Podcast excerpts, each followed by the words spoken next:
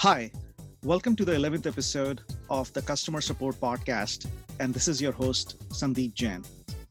In this podcast, we invite thought leaders from customer support function from both B2B and B2C companies so that you can learn about challenges, opportunities, and best practices around setting up a world class support organization. Today's podcast is about B2B support, and our guest is Bernie Kassar. Bernie has 20 plus years experience in enterprise software and 12 plus years experience in customer support. And currently, he's the chief customer officer at Xactly. Now, if you don't know, Xactly is an enterprise SaaS company that provides software around sales performance management and incentive compensation. Xactly used to be a public company, but they were taken private in 2017 by Vista Equity Partners. They're headquartered in San Jose, California. Prior to Xactly, Bernie held leadership positions at Mixpanel, where he was SVP of Customer Success and Services, and Callidus Software, which is now acquired by SAP, where he was a leader in business development and global alliances. With that, I would like to extend a very warm welcome to Bernie. Bernie, welcome to the show. Uh, good morning, and, and thank you for having me today. Absolutely. So, Bernie, you started your journey not in support, but in something else. Can you can you just tell us about how you came into support? Sure, it's uh, it's a little bit different background than most. I actually grew up in sales. That was my my first role in, in high tech, and from there it developed into a at the, at the time we were selling on-premise software, and it developed into creating a new organization uh, and new role, which was customer advocacy. So that was my first foray into support and, and really focusing on customers post sales. But over the course of my career, I've had the um, what I would call luxury uh, of being in a number of different roles. Uh, it's really given me a different perspective on the business. But between sales, customer advocacy, classic customer success support, which is what we're talking about today, uh, and business development alliances and a little bit of field marketing, it uh, it has been a different journey than most support leaders. And as we talk through uh, different um, com- uh, conversation points and questions today, uh, I'll I'll lend the um, the wisdom of why that experience has been beneficial, at least in in my uh, my career. Sounds great. So let, us start off with this thing. So uh, Bernie, a lot of companies I speak with, you know, they have the roles of uh, VP customer support, SVP customer support, but a few, only a few companies have this role of chief customer officer. So could you could you talk about when should the CEO start thinking about having this role in the company? I think focus on the customer, especially early days. If you're a, a startup, is um, is critical. And then as you mature as an organization and you start having siloed functions like support, like success, like renewals teams, things of that nature, you can start identifying processes for those different groups. So, where I think uh, chief customer officer comes into play is you're going to have your operational departments that I just spoke about. Once you start breaking those out, and you need somebody to now start focusing on the customer experience or the customer journey, starting all the way from the beginning where a prospect comes in as a lead. So, really in the marketing stage uh, before it even moves to sales, when you need somebody to start looking at that whole customer experience of how a customer finds out about you, once they find out, how do you sell to them? What does that sales process look like? All the way to enabling them and then supporting them post uh, post sales experience, post implementation, is where that chief customer officer uh, comes into play. So it's not just giving a label to a, a senior VP that owns all these functions um, that are post sales. It's somebody that really has a matrix view of the full customer journey or the customer experience so that they can talk to the CEO, talk to the different peers and leaders uh, of those groups about how the process looks from the customer's lens and what their experience is all about. That's when it becomes not just a title, but an actual function that's uh, taking care of the customer from start to finish. That's great, Bernie. And so you talked about you know the getting from a lead to uh, or a prospect lead an account. So does the marketing also come into this role, or is it an independent function? It's definitely an independent function. Uh, even sales is an independent function under uh, un, under my watch here. It's more about understanding how the cus or at the time the prospect that you want to turn into a customer, what their what their view is of your company and how that process looks. So it's not as important in the marketing and sales journey, but you need to know what those steps are so that once they become a customer, if you have a really good process, you want to be able to match that same experience and brand um, to to the post sales experience. So trying to stay consistent is what I'm looking for in in that whole uh, process. So if they had a great experience during the sales process, let's have that same experience with onboarding, that same look and feel. And if you can use some of the same solutions uh, that they're used to, um, that's that's the idea is to have the consistency throughout the whole process. Actually, that makes sense now when you're talking about this because marketing is looking through their lens, then sales is looking at it through their lens. But who is making sure that there is a consistent view uh, that the customer has for the company? And and probably that falls into into this role. Uh, is there any specific example that sort of comes to your mind about how uh, how that unified view helped sort of bringing that unified customer experience? Yeah, think, most of it comes down to documentation of processes. So if you're looking, as you grow and mature as a company, you obviously start documenting the different processes you have from what is considered a lead and when does that get turned over to a sales individual most of my experience has been in enterprise software. So I'll be speaking to organizations that are set up to to support the enterprise. Our business supports uh, all three areas of uh, the marketplace, which is SMB, uh, the mid market, which we call commercial, and then enterprise, which the way we define those is, is companies larger than 5,000 employees. Other uh, segmentation can be done by revenue, employees. There's a lot of different ways of doing it. But to answer your your question specifically, it's as you mature and your organization gets larger, it's really documenting the different processes and the key the the key example would be the handoff. So in a sales cycle, you have different folks that become part of that sales cycle from the sales rep bringing in an SE, uh, a sales engineer, to do a demonstration, for example. Then at some point, you need to bring in professional services or a partner to talk about enablement or implementation. And then after the deal closes, how do you hand it off to whomever is going to, to start the project? So if you look at those different uh, processes and different handoffs, an example would be how do you document the specific handoffs, what sort of information do you want to pass on to the next group that's taking over? And going back to the consistency that I talked about, it's once you go post sales, how do you keep that knowledge transfer happening with your professional services department or even harder, an outside organization, uh, a partner organization that's going to do the implementation? how do you make sure the customer's not repeating themselves throughout that whole process of setting up setting up a system that allows for information to flow throughout those handoffs um, as well as continue after the customer goes live and now they're in production how do they not have to repeat themselves again now to a new support organization or the customer success team? So that's uh, that's part of the consistency I'm talking about with really identifying the customer experience slash journey and the different handoffs uh, across the way.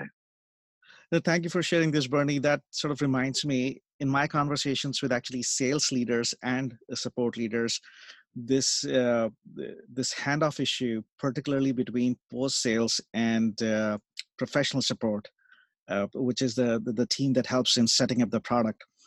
Uh, that was the number one issue that came out because sales sold something else or whatever they thought that needs to be sold customer thought something else and the professional support has a different view so how does these three parties have the same view of what is being sold and what is required uh, that was actually told to me as number one problem especially yeah. in terms of handoff I think that's a, a classic problem in a lot of organizations. Um, when it comes down to it, it's the culture of that sales organization that really uh, leads the way of how things are sold and how much um, how much grayness versus black and white when it comes to functionality and features. And I, have been in the sales role, so there is um, there is a part of painting what the picture could look like and, and just being very clear on what is available today, what is potentially coming in the roadmap, and then the really future stuff of what you aspire to do. And if the, some of the tactical stuff to really help with that is really the documentation process of let me give you an example of you're about to create an SOW that's going to highlight the del- deliverables is you have the customer share in that journey where they fill out a survey and they answer a lot of the questions that then gets turned over to the PS or partner implementation group that, that's going to do the work. And they create the SOW based off of that document.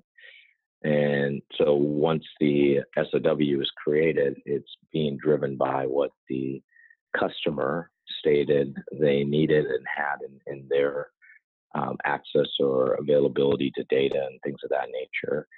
The other thing that is um, becoming much more common with uh, the the use of Zoom and being in being running a lot of your demos um, remotely is the ability to ask the customer if you can record the presentation because most likely some of the people that were invited or later in the process they'll want to share it with somebody else is having that uh, artifact of that recording, which helps not only the salespeople go back and, and review what was covered in that demonstration slash meeting with the, the discovery part of the meeting, but it helps the other organizations to be able to also hear it directly from the customer what their pain points are and challenges. And that starts creating a, a, clarity that you can't you can't really argue about when you the customer is saying you said this. You say, well, actually, let's pull it back up, and you don't want to go into that, but at least you have confidence of what was actually shared and, and talked about. That's that's something very tactical, but um, we're finding uh, to be useful in, in future scenarios to not only identifying needs and requirements, but also talking to the customer about what was actually shared. Awesome. This is a great example. And actually, one last point on this. Sales is using, of course, Salesforce or something like that, a Salesforce automation software, but professional services, they use something else.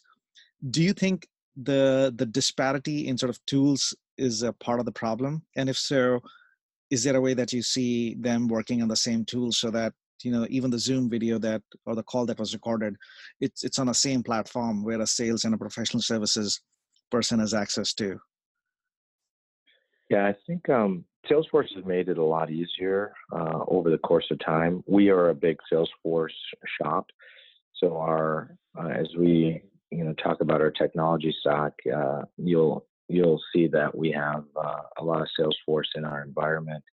It can create a little bit of issue, but in today's day and age, if you choose to go uh, to a different platform, most of them or I should say, if you're going to do this, you should just be looking for the uh, the open APIs and the uh, connections between the software, so you can have a more seamless uh, seamless process or seamless view of the customer, depending on which department you're in. So I, I think it matters less uh, with today's technology. but if uh, if possible, staying on one platform or standardizing on one platform um, can help uh, tremendously. But as I started, uh, the with the integration that's available today, I think it's a matter of how you look at the overall process, where you make the integrations and, and make it available for the, the different departments to to have access to the same information. Got it. Bernie, can you tell us a little bit more about your organization? Like, what are the functions reporting into you? And you earlier talked about the kind of customers uh, you're you're supporting, but how does that reflect into what kind of organization you have? Yeah. Well, today the way we're set up is uh, for for my specific function, I have a matrix view over the whole customer experience, customer journey.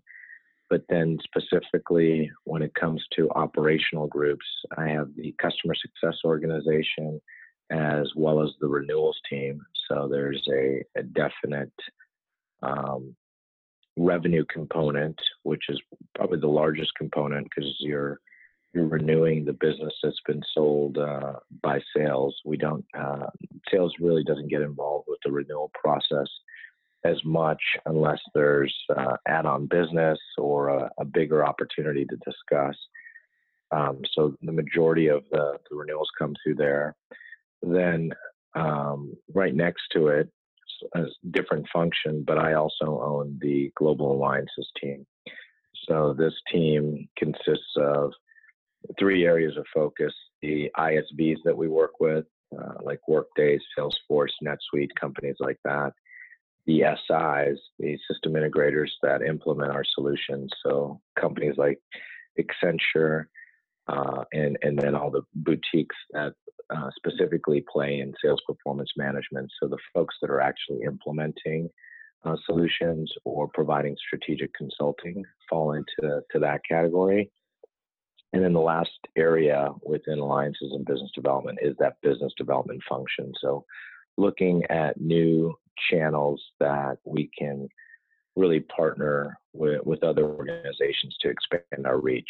And those business development functions could be regional if you want to move to a different part of the world and you don't want to set up a whole new office, but you want folks with experience in that region or resell of products because it's a nice complementary fit for another company, things of that nature. So right now, that's my um, operational uh, view of uh, uh, within Xactly, and then the other uh, part that we're talking about today, I have close relationships with our DevOps team as well as our support team uh, that's managed um, by a SVP that owns uh, professional services, support, and education. Got it. And, and did you say, Bernie, that your success team and renewals team are, are separate? They are. They are. For a long time, uh, you know, they were one unit where an individual did uh, both functions.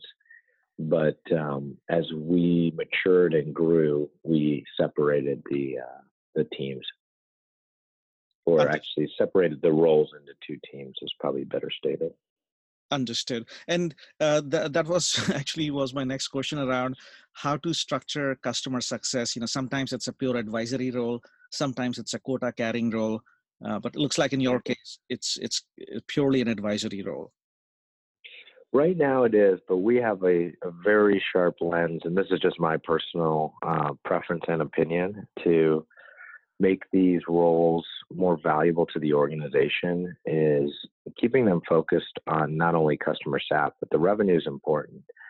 When we first started the organization of customer success, the role consisted of three main responsibilities. One was customer adoption, but they also, because of the relationship they built, they owned the renewal.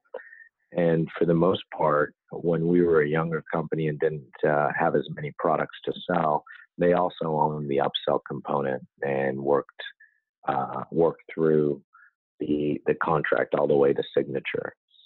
So as we matured and, started getting a lot bigger and had m- many more products to sell, we broke those into three distinct uh, organizations, and I kept two out of the three we took the cross sell upsell and put that into sales, and we have a specific group that you can call them customer account managers, and, and they're responsible to selling back into the customer base. And then the two groups I kept were customer success and renewals, and they uh, they naturally broke out into adoption. But on the customer success side with adoption, they're also looking for opportunities to now hand over to the CAMs that I just talked about, whether it's new products, whether it's an expansion into a new division or new geography.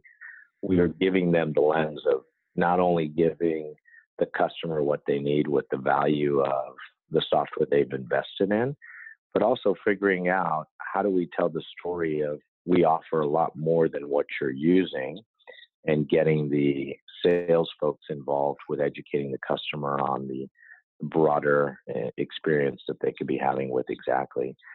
And then the renewals function has really become more transactional where the other two are built off of relationships.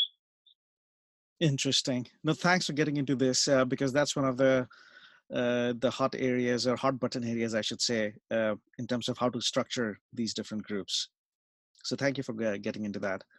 Yeah, you bet. It's uh, I think it's just a matter of evolution, and just when it comes down to it, the amount of resources that a company has and where to invest your money. So to have the function is goal number one. If they wear multiple hats at the beginning, it's it's great. It actually helps you define where the cutoff lines could be for the different roles. And then as you mature, grow, uh, make more money, you can uh, create uh, those lines of distinction between the roles.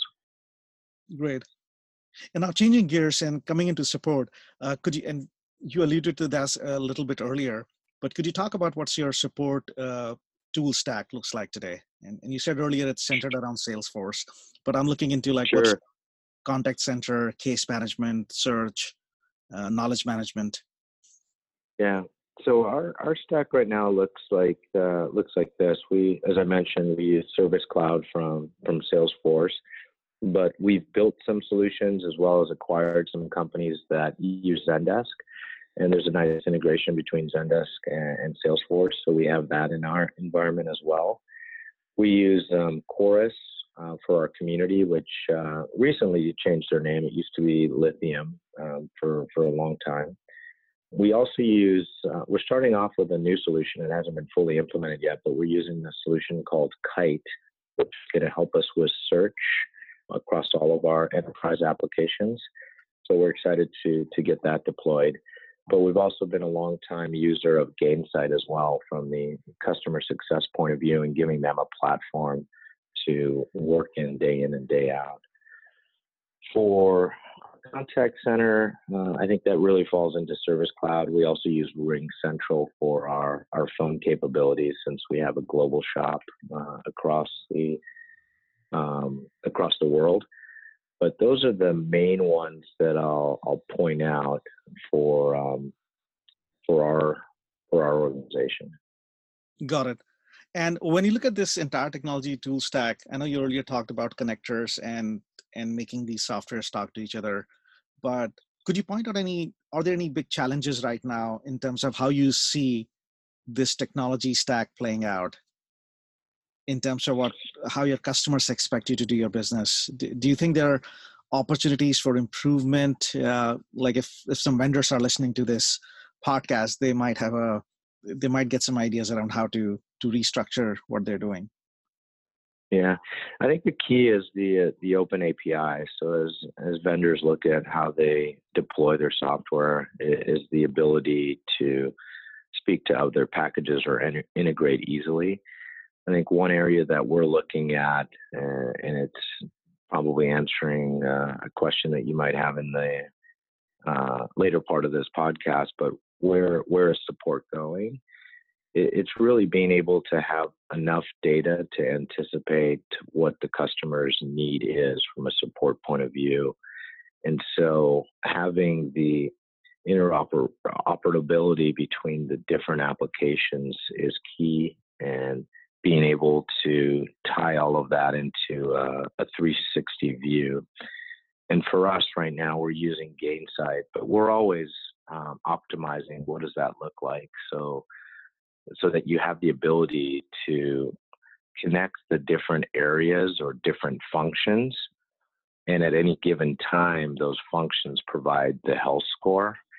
Uh, because as, as a customer goes through the sales cycle and then gets transitioned to an enablement engagement or implementation engagement, there there's those natural handoffs that I talked about earlier of which group now has lead on the customer. But how do you figure out what the temperature and the health of the customer as they go through these different phases uh, until they get into production so that you have uh, a really good understanding of where the customer is on their journey, but also what their temperature is as they go through that journey so that you're protecting against any sort of dissatisfaction or the worst case, uh, any sort of churn, whether it's um, giving uh, concessions because something's taking too long or things of that nature. So, going back to your original question about what vendors can be looking out for, it's really being able to work with the other other solutions that are out there and, and complementing each other versus trying to replace um, in certain cases and to your point about this customer 360 you know that's everybody sort of needs this thing about who my customer is how much they're spending how much they are planning to spend next year what is their current uh, product usage looks like uh, what is their temperature looks like in terms of cases they have that they have filed the frequency and that not that has not yet been solved. But do you think that true customer 360 view exists today in terms of where you would like to see it no, it does. I think if you um, if you take the time to really understand what are the key areas that that you want to focus on and which uh, with the lens of each group. So from a sales aspect, obviously they want to know what is the current revenue, what products are owned, and what is the white space of things that I could potentially sell to this customer. That's one part of the view from a support aspect, if they get a ticket and a customer is really hot about something, being able to look at what I just talked about is like, oh, well, we better solve this quickly because they're also looking at these different solutions from us. There's a couple of opportunities open, and uh, you know how quickly we get through this case is going to help our sales team um, be able to achieve uh, hopefully a successful successful deal and then once you're on the success side, being able to look and see how many open tickets there are, which products they're not using, so that you can start promoting those to turn them back into sales, um, as well as from the professional services side when they're engaged in a project, just having that different view. They all usually, or in a lot of the the uh, companies that I've spoken to, their lens is just that lens. It's support just cares about cases, getting them in, getting uh, getting them closed, and, and getting out. But if they look at the bigger picture, um, they can handle things a little bit differently because they understand what's at risk for sales or what's happening from the success point of view things of that nature. So it definitely exists today. Can it be better? Absolutely. But I think with all the solutions that I mentioned, you can do a great job of connecting the dots and providing a, a really solid 360 for each department. Got it. And uh, Bernie, what are the metrics that are important for you in your current role? So, from my point of view, we're looking at, from a success point of view, the, the number one metric, and it's a company metric, is uh, the ability to manage churn and, and, making sure that our, our customers are, are with us for a very long time. So there's that retention piece of it and being able to look at the revenue retention. The once you get a little bit deeper when I turn such a broad uh, concept is being able to break it out by non-renewals and why going into discount downgrades where a company reduces their spend and and really figuring out what are the particulars that are adding up to that overall churn number? So you have an action plan by each of them. If you're giving out too much discounts why is that? Is it because the implementation isn't um, going well? It's taking too long? Are there things that are happening once they're in production with the satisfaction with the software, whether it's uptime, things of that nature? Really being able to track those separately is an important metric um, for my organization. The second part is really understanding the health score. So understanding who who's in the red, who's in the yellow, who's in the green to to simplify it so you know where to focus your energies as a, a group. And when I say group, it's customer success, being able to identify production customers at risk and then getting the different groups involved that can help get them out of risk. Um, those are really two of the main metrics I look at. If you look at it from a support point of view, there's your classic um, time to close, your backlog of tickets, the, the days they're open, the different severity tickets we look at. Uh, also, another key metric is coverage. So, as your customer base expands, do you have enough heads in every office to to really be able to manage the the workflow and the the backlog of tickets? So, those are some of the key ones uh, from a support point of view. I for for this purposes of this conversation, there's obviously metrics uh, that I that I look at from the business development alliances side. The ones that are specific to this conversation is the quality of our uh, system integrators, and really that falls into a couple of camps. One is enablement, getting their their resources enabled and certified so that they can work with our customers and they feel comfortable that they've been trained properly. But then once that happens, the revenue that these partners are helping produce together. Obviously, you have alliances and partners to expand your footprint in the marketplace and in delivering quality solutions, but also how do you get more recognition out there and, and develop more business? So, those are two key metrics that would tie into this conversation. Great. Actually, thank you for doing a 360 on the metrics, not just from a support perspective, but uh, from from your perspective as as a chief customer officer, where you're looking at different roles. So this is interesting. But I didn't hear you say NPS. Is is is that something that you look at, or what's your thoughts about that? Absolutely. Uh, that was just uh, a missed point. Customer sat in general, we do a couple of uh, different things from specific customer surveys on products, uh, but we also run our NPS every two months. And the way we do it is we survey a sixth of our customer base every two months. So by the end of the year, every customer has been hit once, but we're also doing it every two months so we can get the the feel of what's happening in the customer base with their experience. So NPS is a key component um, for for our metrics uh, on the customer success side and just overall. And then the the different surveys are usually focused on a specific function. So pro, we work closely with product management if they're trying to gather specific information about products and things of that nature. Got it. I really like the way that you do the, your NPS survey, where you divide your customer into different groups and uh, so that they are not hitting with getting hit with a lot of surveys but you want to cover all your customers as well. So in a year you have covered everybody. So i, I like this way of uh, uh, small groups but cover them in the entire year. Yeah i think we've all received surveys and they can sometimes start looking like a nuisance if you're getting too many of them to um, throughout the year. So breaking it up like this we've gotten good feedback and we also get a good pulse of what's happening with the customer use um, two solutions, and I missed one solution when we were talking about our stack because it's more on the customer success versus support side. But we use Gainsight for the NPS, but we also use Pendo, um, which is a, a, new vendor to us, but it, it's really about um, being able to do NPS at scale within the app. So it's uh, it's been a nice addition to our our technology stack, and we're excited to expand our usage of that. Got it.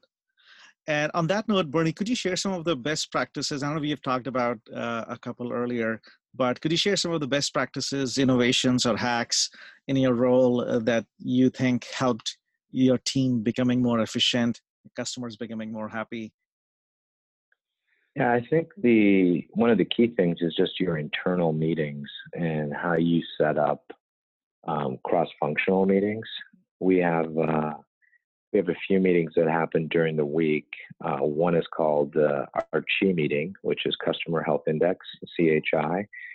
And uh, during the CHI meeting, hopefully it's pretty zen and everybody's happy, but that's not the case. It's um, what we do in that meeting is we have all the different department heads from support, professional services, operations, success, and I believe I've covered all of them.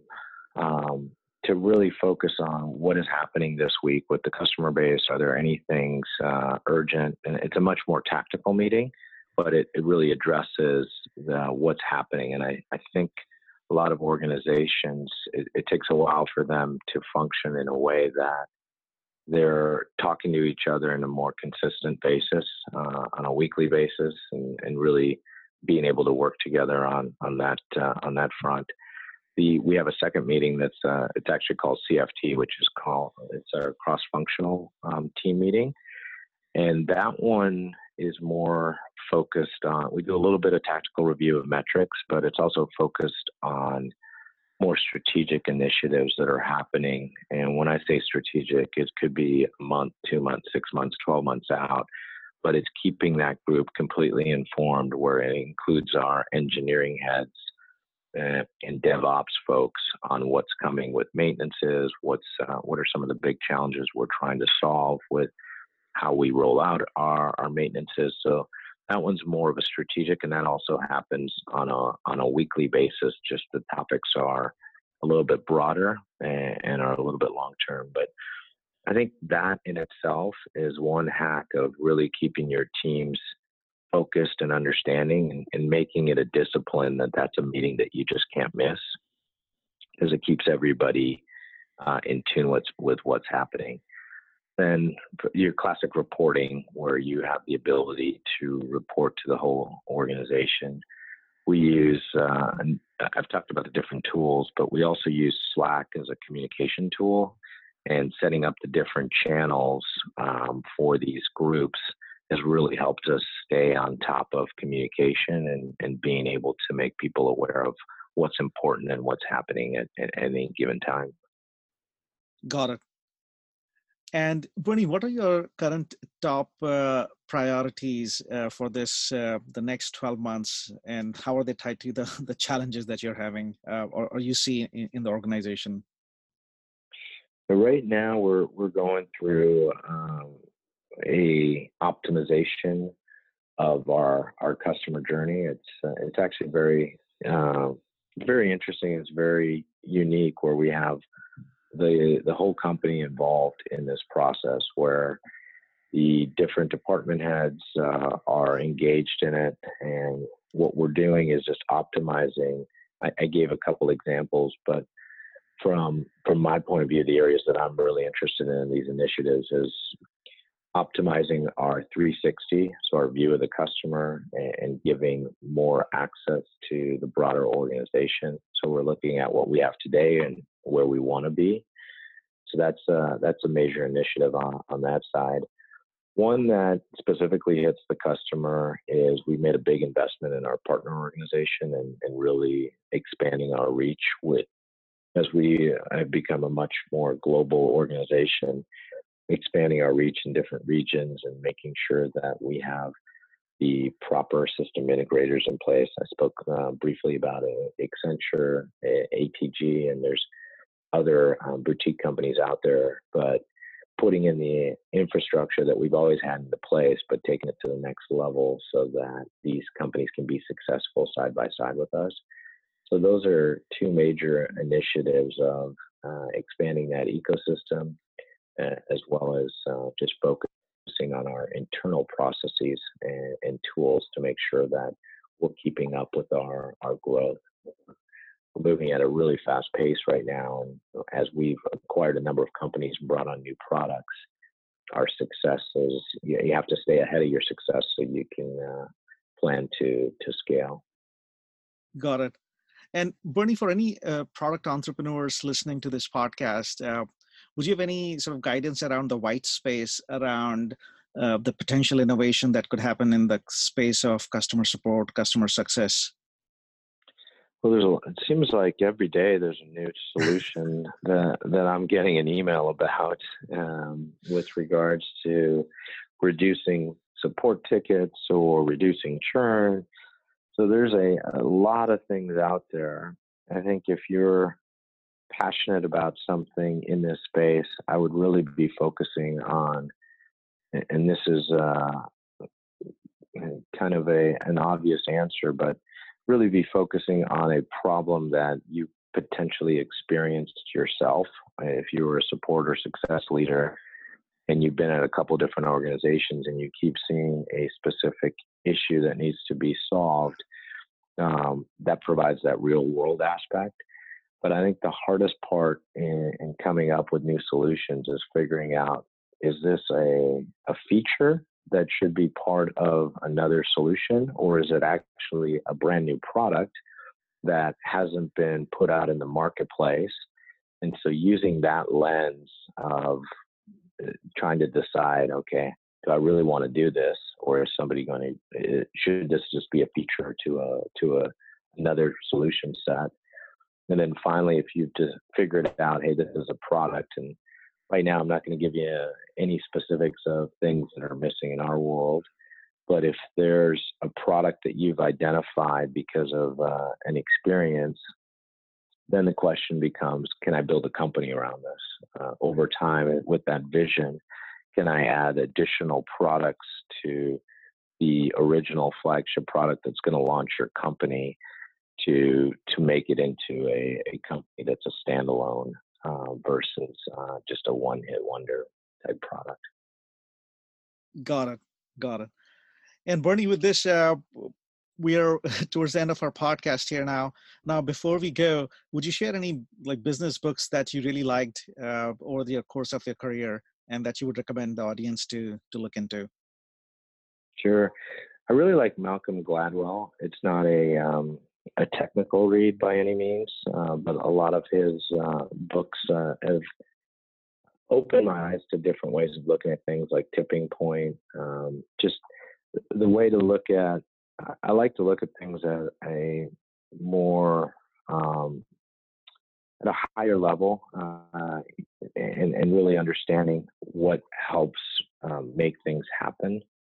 Um, a lot of his books really cover off on that. I also like biographies.